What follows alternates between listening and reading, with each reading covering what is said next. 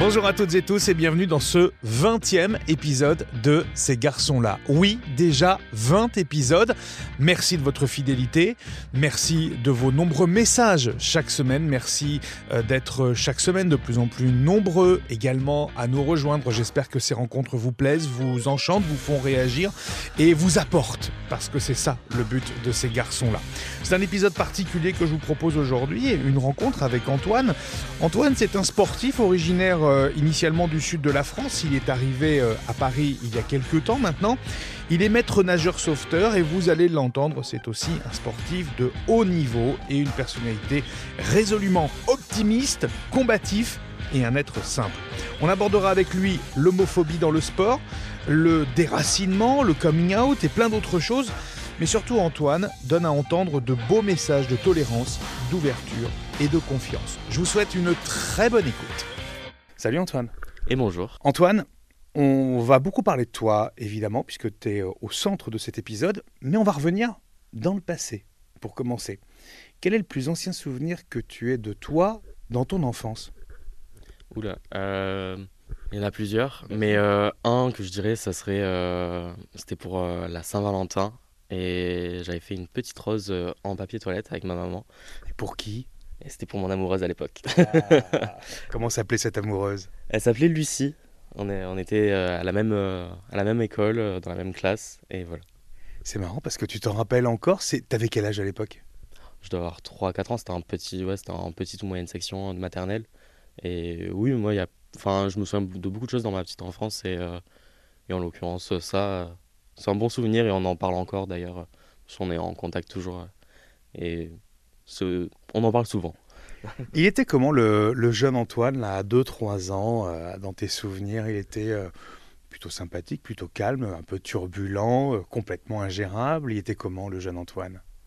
Il était très gentil, très chiant. mais, mais bon, toujours, toujours le sourire, toujours, ouais, toujours joyeux. Pourquoi très chiant? Parce que j'ai toujours été plus ou moins chiant. Je mangeais très peu, je, je, faisais beaucoup de caprices. mes parents, ils en ont un peu bavé. Ouais. Mais, mais ouais, non, c'était ouais, ce côté-là, ce côté capricieux, côté, ce côté aussi un peu, je veux vouloir toujours tout de suite et aussi bah, ne pas vouloir certaines choses, notamment nourriture. On entend dans ta voix une petite pointe d'accent chantant. D'où tu viens et où tu as grandi, Antoine? Alors j'ai grandi euh, du côté de Montpellier, dans un petit village, euh, du coup plutôt en petite Camargue. Ouais. Donc, euh, donc voilà, donc dans le sud, un petit sudiste. Quel souvenir tu gardes de cette enfance dans le sud, près de Montpellier? Alors une enfance très paisible, très calme, très familiale surtout, parce que on a en, toute ma famille, on est tous très proches. Mmh. Euh, justement, euh, quand, quand, je suis parti, j'étais un peu le premier à partir de la famille, et ça a été un peu difficile pour tout le monde, pour moi y compris. Et, mais on est tous très proches. mes grands-parents, c'est mes voisins. mes autres grands-parents, ils habitent à 3 km de chez mes parents. Donc vraiment, on est tous très proches. On se voyait tous minimum une à deux fois par semaine. Quoi. Donc quitter le sud, arriver à la capitale, ça a été un peu un déchirement? Un petit peu, un petit peu, ouais. mais c'était un choix et euh, je regrette absolument pas ce choix. Et euh, j'ai toujours plaisir à redescendre. Euh, je, je prends même plus de plaisir à y être, même si quand je descends, c'est pas beaucoup de temps. Donc en trois jours, c'est compliqué pour voir toute la famille, tous les amis. Et, mais en tout cas, je n'oublie pas d'où je viens et, et c'est toujours un plaisir d'y retourner. Quoi. Elle est comment l'éducation du, du tout jeune Antoine? Alors, euh, d'une mère euh, très protectrice mmh. et d'un père euh, très. Ouais, très, assez dur. Il demandait toujours à ce qu'on soit bon, à ce qu'on soit sportif, à ce qu'on soit, pour moi et mon frère, à ce, ouais, ce qu'on soit très, très gentil, très présentable. et ça a été beaucoup de conflits avec mon père. Euh, il était un peu dur, plus dur avec moi qu'avec mon frère. Après, il y avait des raisons. Mon côté chieur, ça, il en a un peu bavé. Moi aussi, du coup, c'était un, prêté pour un rendu. Mais, euh, mais du coup, c'est, c'était quand même très paisible et surtout, bah, malgré tout, avec les, les grands-parents autour, euh, voilà, on était, on était tous très bien, très bien quoi. Et puis le climat, ça aide. On était tout le temps dehors, on jouait tout le temps. voilà, les, les, balades en vélo, aller courir avec mon père, tout ça. C'était des bons moments, quoi. Et à l'école, le petit Antoine, il est comment? À l'école, c'était aussi difficile. en soi, ça se passait plutôt bien.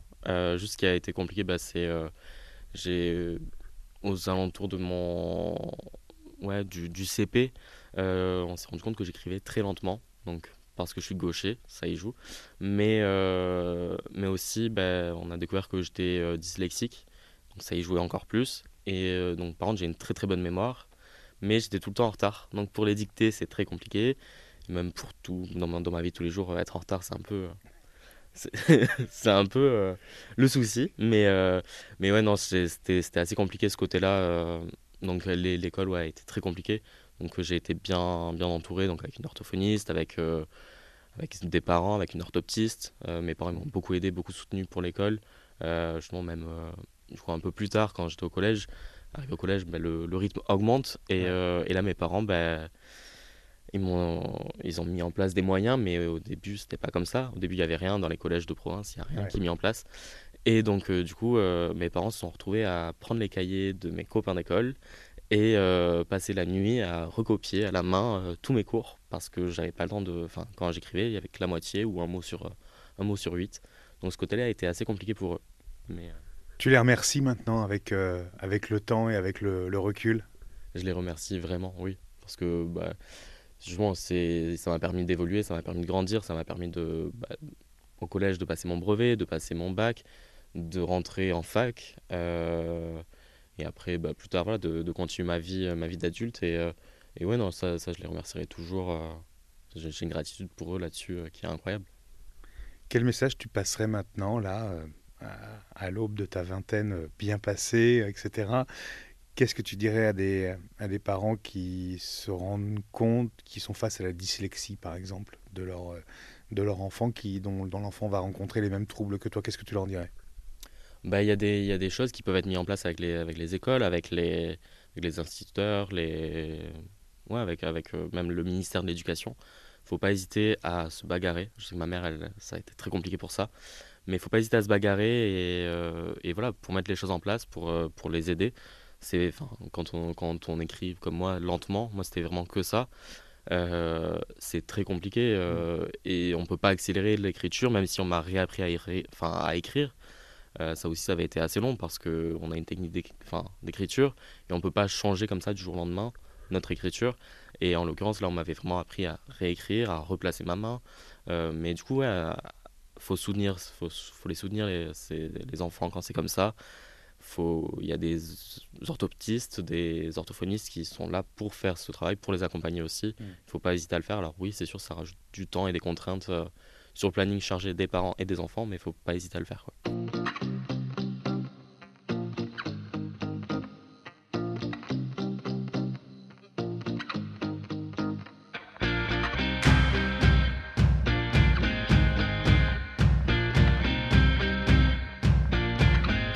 Un mot que tu as prononcé tout à l'heure en parlant de ton papa, c'est sportif. Sportif, je voulais qu'on s'y euh, arrête et longuement, parce que ça va faire partie le sport de ta vie, beaucoup partie de ta vie, y compris encore maintenant, aujourd'hui, et tant mieux d'ailleurs. Euh, bah, les premiers contacts avec le sport, c'est quoi, c'est quand? Ça a été très très compliqué le sport euh, au tout début. Euh, et pourtant euh, mais le sport donc c'était avec avec mon, mon papa. Parce que ma mère est pas du tout sportive. À part le, le, lever de coude pour l'apéro il y a rien de plus. Mais mais sinon ouais c'est mais sinon ouais ça a été un peu compliqué. Donc moi je voulais faire du sport je voulais faire de la danse. J'ai fait de la danse.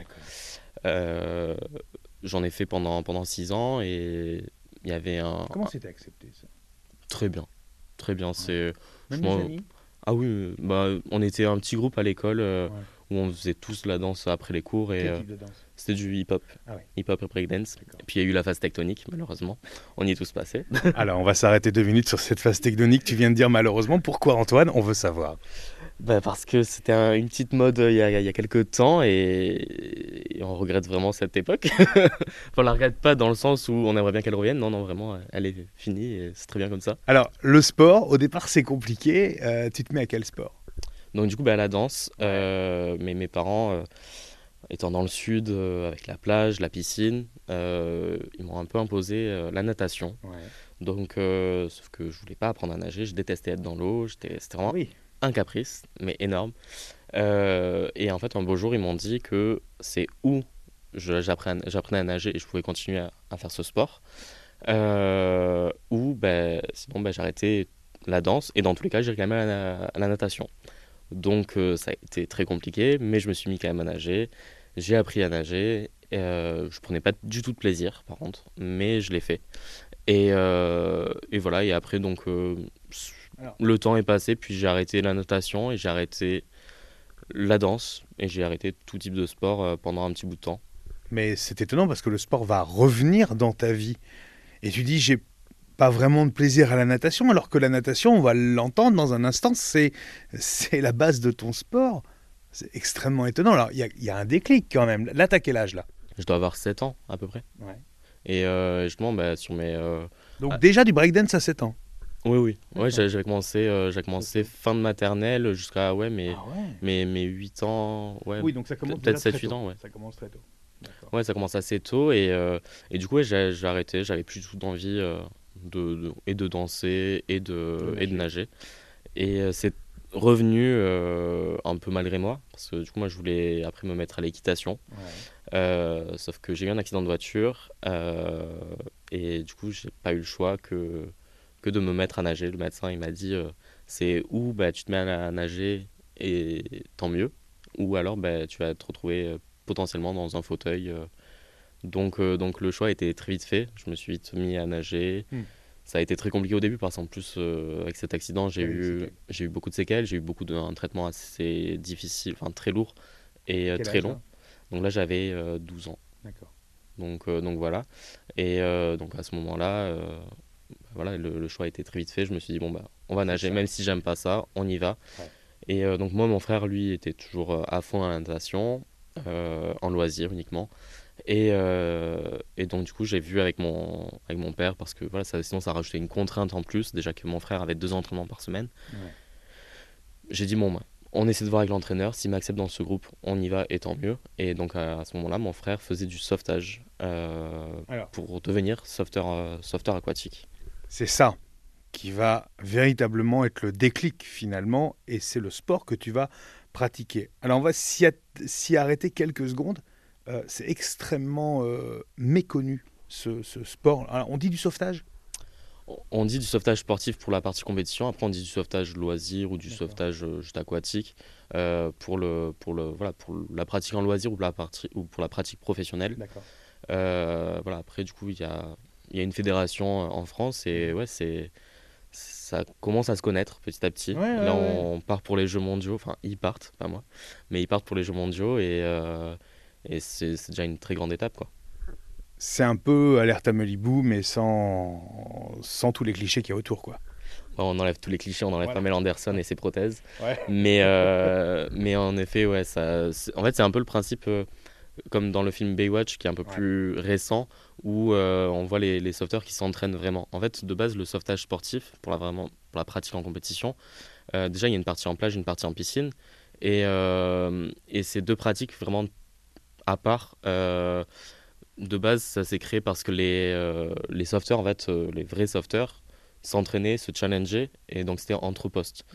Donc ça, c'était à l'époque en Australie, il y a peut-être 40 ans, 50 ans de ça. Et en fait, de là, c'est créé des clubs, des associations, et ça a traversé un peu les frontières. Notamment, du coup, c'est, on a des championnats du monde. D'ailleurs, il y avait le championnat du monde en France en 2014. donc, donc voilà, c'était c'est vraiment devenu un sport, un réel sport. Mais c'est pas encore très pratiqué, et notamment c'est surtout pratiqué, on va être clair, hein, sur les côtes. Hein. Oui, tout à fait, c'est sur les côtes, que ce soit euh, en Normandie, en Bretagne, euh, Pays Basque, qui sont à peu près bons, on va dire. Mais Montpellier, on, était, on se débrouillait plutôt pas mal. à Montpellier, notamment, où il y a le pôle. un petit peu. Montpellier, où il y a le pôle France, notamment, justement. Et en fait, Montpellier, justement, ils ont vraiment les bonnes conditions. Hmm. on peut avoir un peu de vagues, mais pas trop. On peut avoir justement une mer très calme. On a beaucoup, enfin, on a beaucoup d'infrastructures sportives pour euh, accueillir tous les athlètes, euh, avec euh, justement deux bassins olympiques, ou même les bassins classiques, il y en a énormément à Montpellier. Il y en a presque autant qu'à Paris, donc c'est pour dire. donc vraiment, le, ce sport, vraiment, c'est développé vachement du côté de Montpellier. Et, et voilà quoi. Donc sur Montpellier, il y a deux clubs de, deux clubs de sauvetage, plus un club, enfin plus le pôle France qui viennent s'entraîner. Donc ça fait beaucoup d'athlètes sur, le, sur le plateau. Alors toi, tu vas en faire partie, tu vas en être, et ça va faire même partie intégrante de tes études en fait. Tout à fait, ouais. Donc, euh, ouais, donc j'ai fait un peu de, un peu de compétition moi aussi. Euh, donc euh, j'ai pas fait le pôle France, j'aurais bien aimé, mais c'était un peu compliqué pour y rentrer. Disons que tu étais quand même à un bon niveau. J'étais en bon niveau, j'avais, je me débrouillais bien au sein de mon club. j'ai fait deux clubs différents, donc j'ai fait les deux de Montpellier. Le premier, ça s'était très très bien passé, mais euh, en fait, il ne voyait pas en moi le compétiteur, il ne voyait pas en moi le, vraiment l'athlète. Donc, euh, donc en fait, je servais plus de lièvre. J'étais là pour, l'entraîner, pour entraîner les autres. Euh, donc je m'entraînais tant mieux. Moi, je, je, trouvais mon compte. En fait, à ce moment-là, je ne m'en rendais pas compte. Et ça a été un jour où j'ai voulu faire une compétition un peu plus importante, où ils m'ont dit, bah en fait, non, t'as pas le niveau, c'est hors de question, tu y vas pas. Et donc à ce moment-là, moi j'ai dit, bon, ok, j'arrête. Et donc j'ai changé de, club et je suis, je suis, retourné sur mon tout premier entraîneur de sauvetage. Et, euh, et en l'occurrence, du coup, là, lui, il a cru en moi. Euh, c'était pas un gros club de compétition. donc sur les des compétitions que j'ai faites, le club ne s'était jamais présenté. Et, euh, donc ouais, j'ai fait une compétition internationale, euh, suivie derrière dans un championnat régional. Et, et voilà. Et donc je me suis qualifié sur les championnats de France côtiers parce qu'en soi, on a juste à participer sur une compétition en plage pour se qualifier. Mais, euh, mais du coup, sur, euh, sur notre euh, discipline, il y a quand même un très très bon niveau. Parce que le sauvetage, du coup, ça, enfin, surtout moi, j'étais vraiment en spé plage. Et en spé plage, on a de l'athlétisme, on a du kayak, on a du surf avec les planches, même si c'est pas vraiment du surf. Mais bon, on y retrouve. on a ouais, et après on enchaîne tout on a des relais enfin c'est vraiment très complet quoi c'est très physique très dur et euh, surtout que des fois, les grosses compétitions, comme moi j'avais fait, c'est euh, deux jours de, piscine, deux jours de plage. Et donc, euh, on enchaîne. quoi. Les épreuves, elles se suivent et c'est assez, assez violent. C'est dur en plus de courir dans le sable. Très dur, très dur, mais c'était moi, c'était ma spécialité en plus. Ah donc, moi, j'étais vraiment spé sur le 90 mètres sprint sur sable fin. Sur le... cette épreuve, du coup, moi, je ne l'ai jamais présentée, mais je m'y entraîné dessus. Donc, le 2 km sur, sur sable aussi. Donc, là, ça, là, on la retrouve plus sur des championnats du monde. Euh, et je m'étais entraîné aussi beaucoup sur le beach flag. Donc le beach flag, c'est une épreuve, euh, moi c'était mon épreuve phare. Euh, ça là, je laissais personne me, me détrôner la place de meilleur au sein du club. Mais non, c'était très intéressant. Tu vas pratiquer ce sport combien d'années en tout Alors, entre le début, l'inscription, on va dire, les, différents, les études après, etc., combien de, combien de temps? Parce que tu fais le STAPS en fait. Hein. Oui, en effet, j'ai fait STAPS derrière. du coup, ouais, donc au niveau du temps, j'ai peut-être fait ça 6 ans, 7 ans. Euh, dès que j'ai commencé en loisir, j'ai pas donc j'ai commencé vraiment pour le plaisir, euh, découvrir ce sport, m'entraîner aussi avec mon frère, donc ça a été aussi euh, un lien pour nous rapprocher un peu plus, déjà qu'on était très proches. ensuite, j'ai passé donc mon diplôme aussi de, de nageur sauveteur, toujours utile, qui m'a beaucoup servi. et derrière, donc j'ai intégré STAPS aussi, où j'ai intégré donc en licence 1 et j'étais en, dans, une spécialité sportive qui était la natation.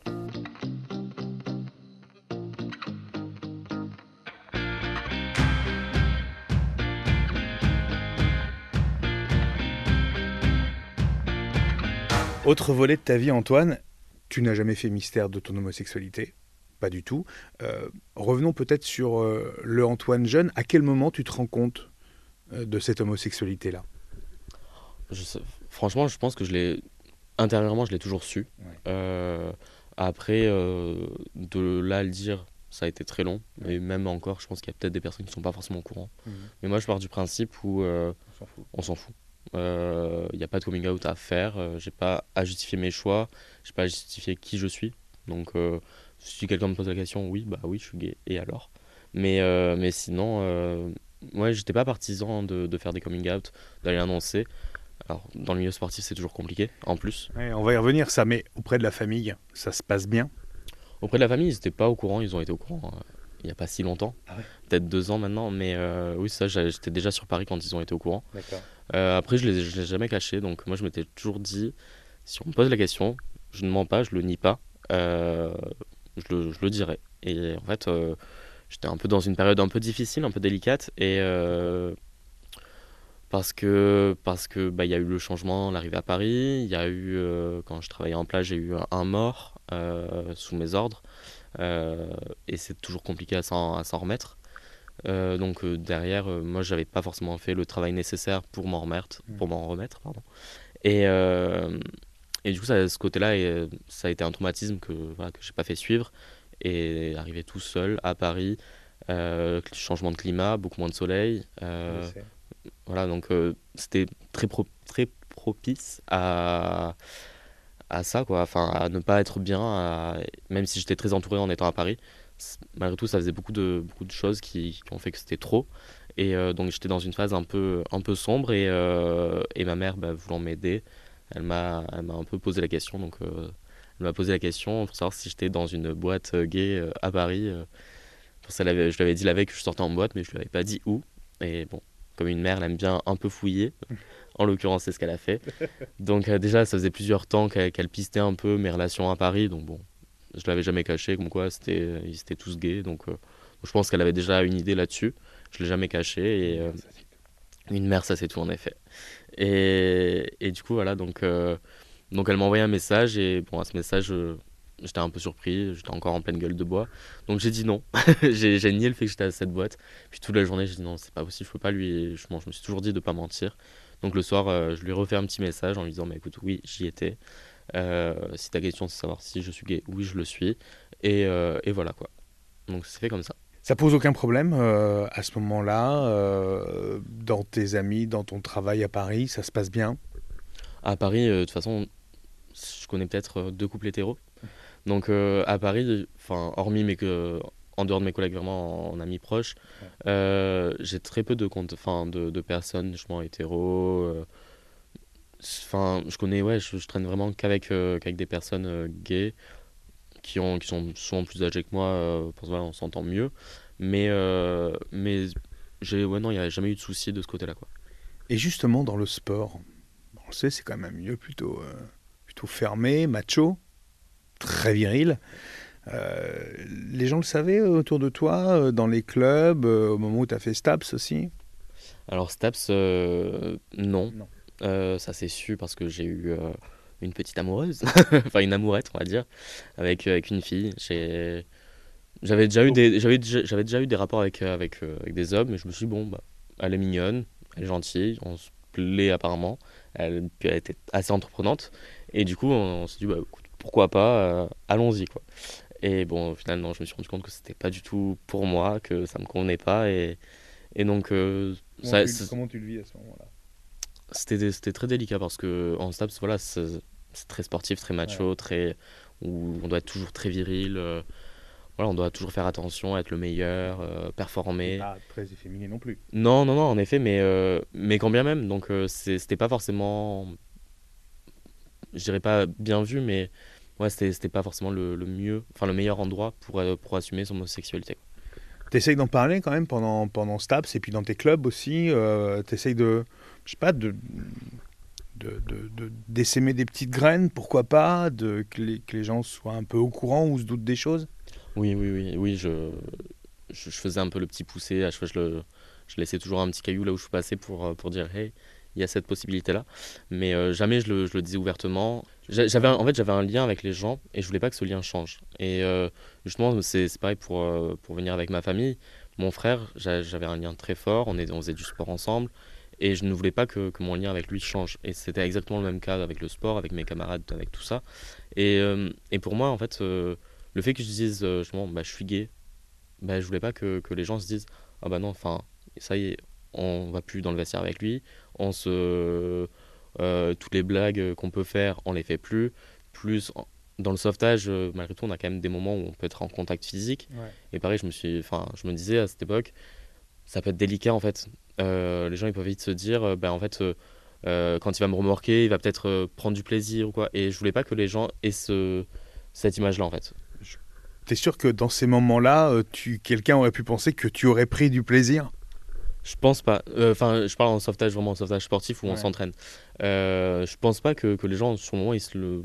Mais, mais, quand on est un peu plus jeune, des fois, on pense à des choses que, que c'est totalement faux. Et notamment, justement, avec mon frère, bah, je me suis complètement trompé.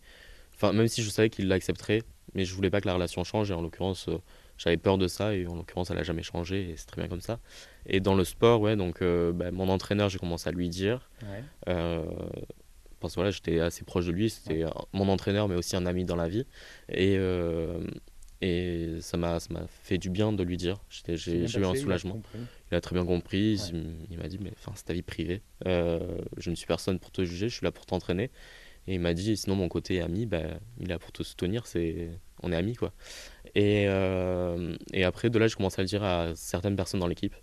Donc là, c'était sur, on était déjà sur mon deuxième club, euh, c'était sur mes dernières années de, de compétition. Et euh, là, j'ai commencé à le dire que à certaines personnes dans l'équipe, pas tout le monde. Ça passe bien? C'est très bien passé. C'est très très bien passé. Euh, jamais eu de, moi, de soucis personnellement là-dessus. Euh. avec ça, tu jamais eu de problème? Non, non, non. Toujours bien passé, les gens ont toujours très bien compris. Oui, franchement. On jamais souffert, pas de moquerie, rien.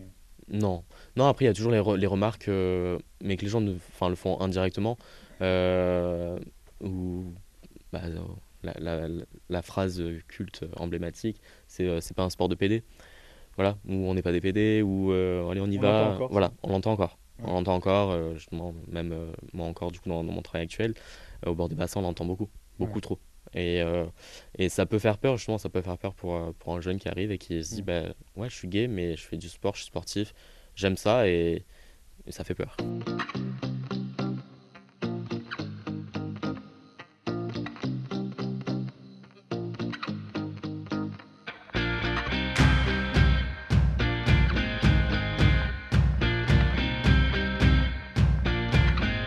Dernière partie, Antoine, on va s'intéresser à ta venue à Paris, parce que c'est un grand changement. Tu quittes le sud, ton Montpellier natal, chéri, pour arriver dans la grande capitale parisienne. Euh, waouh, comment ça se passe? Ça se passe plutôt bien. Euh, j'étais bien accueilli. En fait, euh, avant de venir à Paris, j'avais déjà des, amis qui étaient présents. Mhm. Euh, donc, j'avais quatre, quatre amis qui étaient là. ils m'ont de suite bien accueilli, ils m'ont aidé à arriver. Donc, déjà, avant d'arriver sur Paris, j'avais passé mes entretiens d'embauche, donc j'étais déjà monté un peu avant. ils m'avaient accueilli, ils m'avaient. Voilà, mon, mon, arrivée était vraiment parfaite. Donc, le jour où je suis arrivé avec mes grosses valises à, la gare. Il y en avait un qui était venu euh, m'aider. Euh, de là, en fait, mon premier appart, ça a été euh, un ami à eux qui, qui, qui, qui, m'a, qui me l'a trouvé. Mhm. donc, donc, de suite, ça, ça facilitait la chose parce que le logement à Paris, c'est compliqué. Mais, et en fait, le jour où je suis arrivé, le soir même, mes amis ils avaient organisé une soirée où ils me présentaient à tous leurs amis. Donc, c'était une grosse soirée. Il y avait peut-être facile 25 personnes. Et euh, en fait, le, ce soir-là, je me suis rendu compte que je venais de quitter une famille, mais je venais d'en trouver une autre. Et ce côté-là était euh, très touchant. Et euh, ouais, c'est, un groupe d'amis maintenant que, que j'ai et, et, je les garderai pour toujours et je suis très content. Et puis il y a, y a les rencontres aussi. Parce que là, pour le coup, entre Montpellier et Paris, ça n'a rien à voir. Tu quittes la province pour arriver à Paris. Le milieu gay parisien est intense, important. Euh, ça change quelque chose pour toi? Ça change pas vraiment euh, parce, que, je suis toujours fidèle à, moi-même là-dessus. Donc euh, après oui, il y a plus de monde. mais comme partout, même à Montpellier en soi, avec les applications de rencontres, moi ce que je reproche, c'est que tout est toujours trop facile dessus. Et tu peux les quitter. Bien sûr, bien sûr, mais bon, après, du coup, ça enlève aussi un moyen de rencontrer potentiellement des personnes euh, qui peuvent être cool, euh, même de manière amicale. Bah, regarde, tu me dis qu'en une soirée, tu as rencontré 25 personnes. Oui, mais euh, c'est pas forcément sur toutes les soirées comme ça. Là, j'ai eu de la chance parce que je pense que je connais d'autres personnes qui sont arrivées sur Paris en même temps que moi. Ils n'ont pas eu cette chance-là et, au moment où justement, bah, on, avait commencé à se parler justement, par, par le biais d'Instagram, tout ça, en fait, ils m'ont dit bah, Moi, je quitte Paris parce que ça fait six mois que je suis là et je connais personne. Il euh, n'y a personne qui est disponible, j'ai pas d'amis, je connais rien, je galère pour euh, payer mon loyer. Et arriver à Paris quand on n'est pas entouré ou quand on n'a pas quelqu'un qui nous y attend, ça peut être très compliqué. Ça ne l'a pas été pour toi, c'est une, une vraie chance. Donc la clé de la réussite, c'est bien anticiper, c'est ça en fait, et avoir des gens ici? Ouais, oui, complètement. Enfin, pour moi, de toute façon, partout où je vais, euh, je moi-même, euh, une fois, j'étais parti bah, pour faire ma compétition, euh, mon meeting international. donc j'étais parti tout seul, j'avais pas d'équipe, pas d'entraîneur. pas, de, pas de famille. Donc j'étais vraiment parti tout seul avec ma voiture, ma planche. Et, et en fait, je partais du côté, sur la côte d'Azur. Et je ne connaissais pas du tout la côte d'Azur. J'avais un ami qui m'hébergeait là-bas, mais lui travaillait.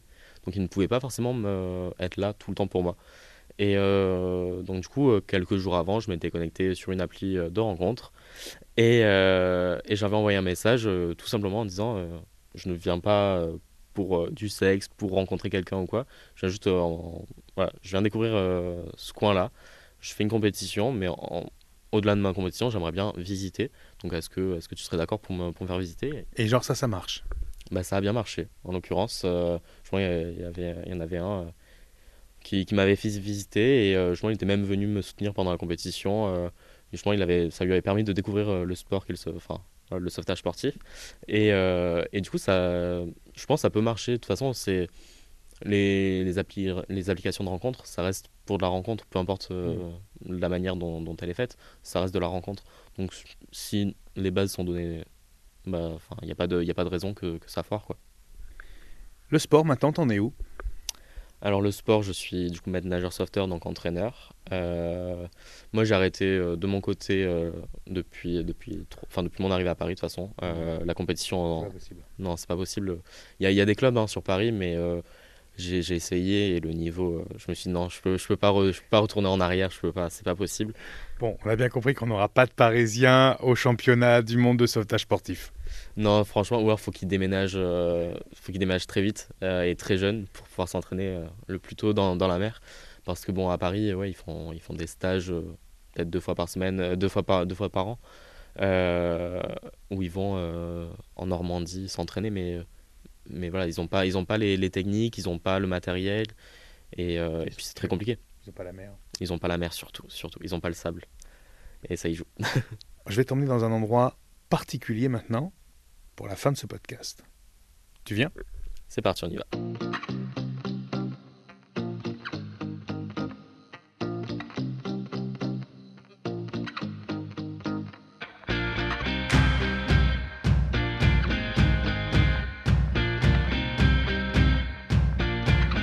On est euh, et on surplombe ici euh, un petit peu Paris, plutôt le nord, le nord, euh, le nord-ouest parisien. Toi qui qui vient de Montpellier. Qu'est-ce que tu vois là, cette, euh, à cette hauteur-là, quand tu regardes euh, Paris? Je vois beaucoup de belles choses. Déjà, il fait très beau, donc c'est cool. Ça, change. il y a la Défense en face, euh, il y a la Tour Montparnasse à droite. Ouais, non, c'est très sympa. Bah, la, Défense, je commence à connaître un petit peu. Et puis, ça, ouais, ça change de point de vue comparé à là où on est d'habitude. Qu'est-ce que tu vois quand tu vois cette ville, cette immensité de béton? Beaucoup de beauté euh, et, et, beaucoup de monde surtout. Qui, ça, enfin, de toute façon, c'est Paris, hein, c'est le monde, les métros blindés, mais la vie surtout, ça fait beaucoup de vie. Et ouais, je trouve ça, je trouve ça joli. Ça te fait pas peur? Non, pas du tout, au contraire. Ouais, ouais non, je, je, trouve ça, je trouve ça bien de. Ouais, de, bah, on se sent vivant. Alors, Paris, oui, ça reste une grande ville. Il y a beaucoup de monde, mais on peut vite se sentir seul. Mais à l'inverse, euh, c'est aussi très beau et très vivant et il y a toujours des choses à faire et c'est magnifique. Ça te rassure de voir euh, toujours cette vie qui ne s'arrête jamais ici à Paris?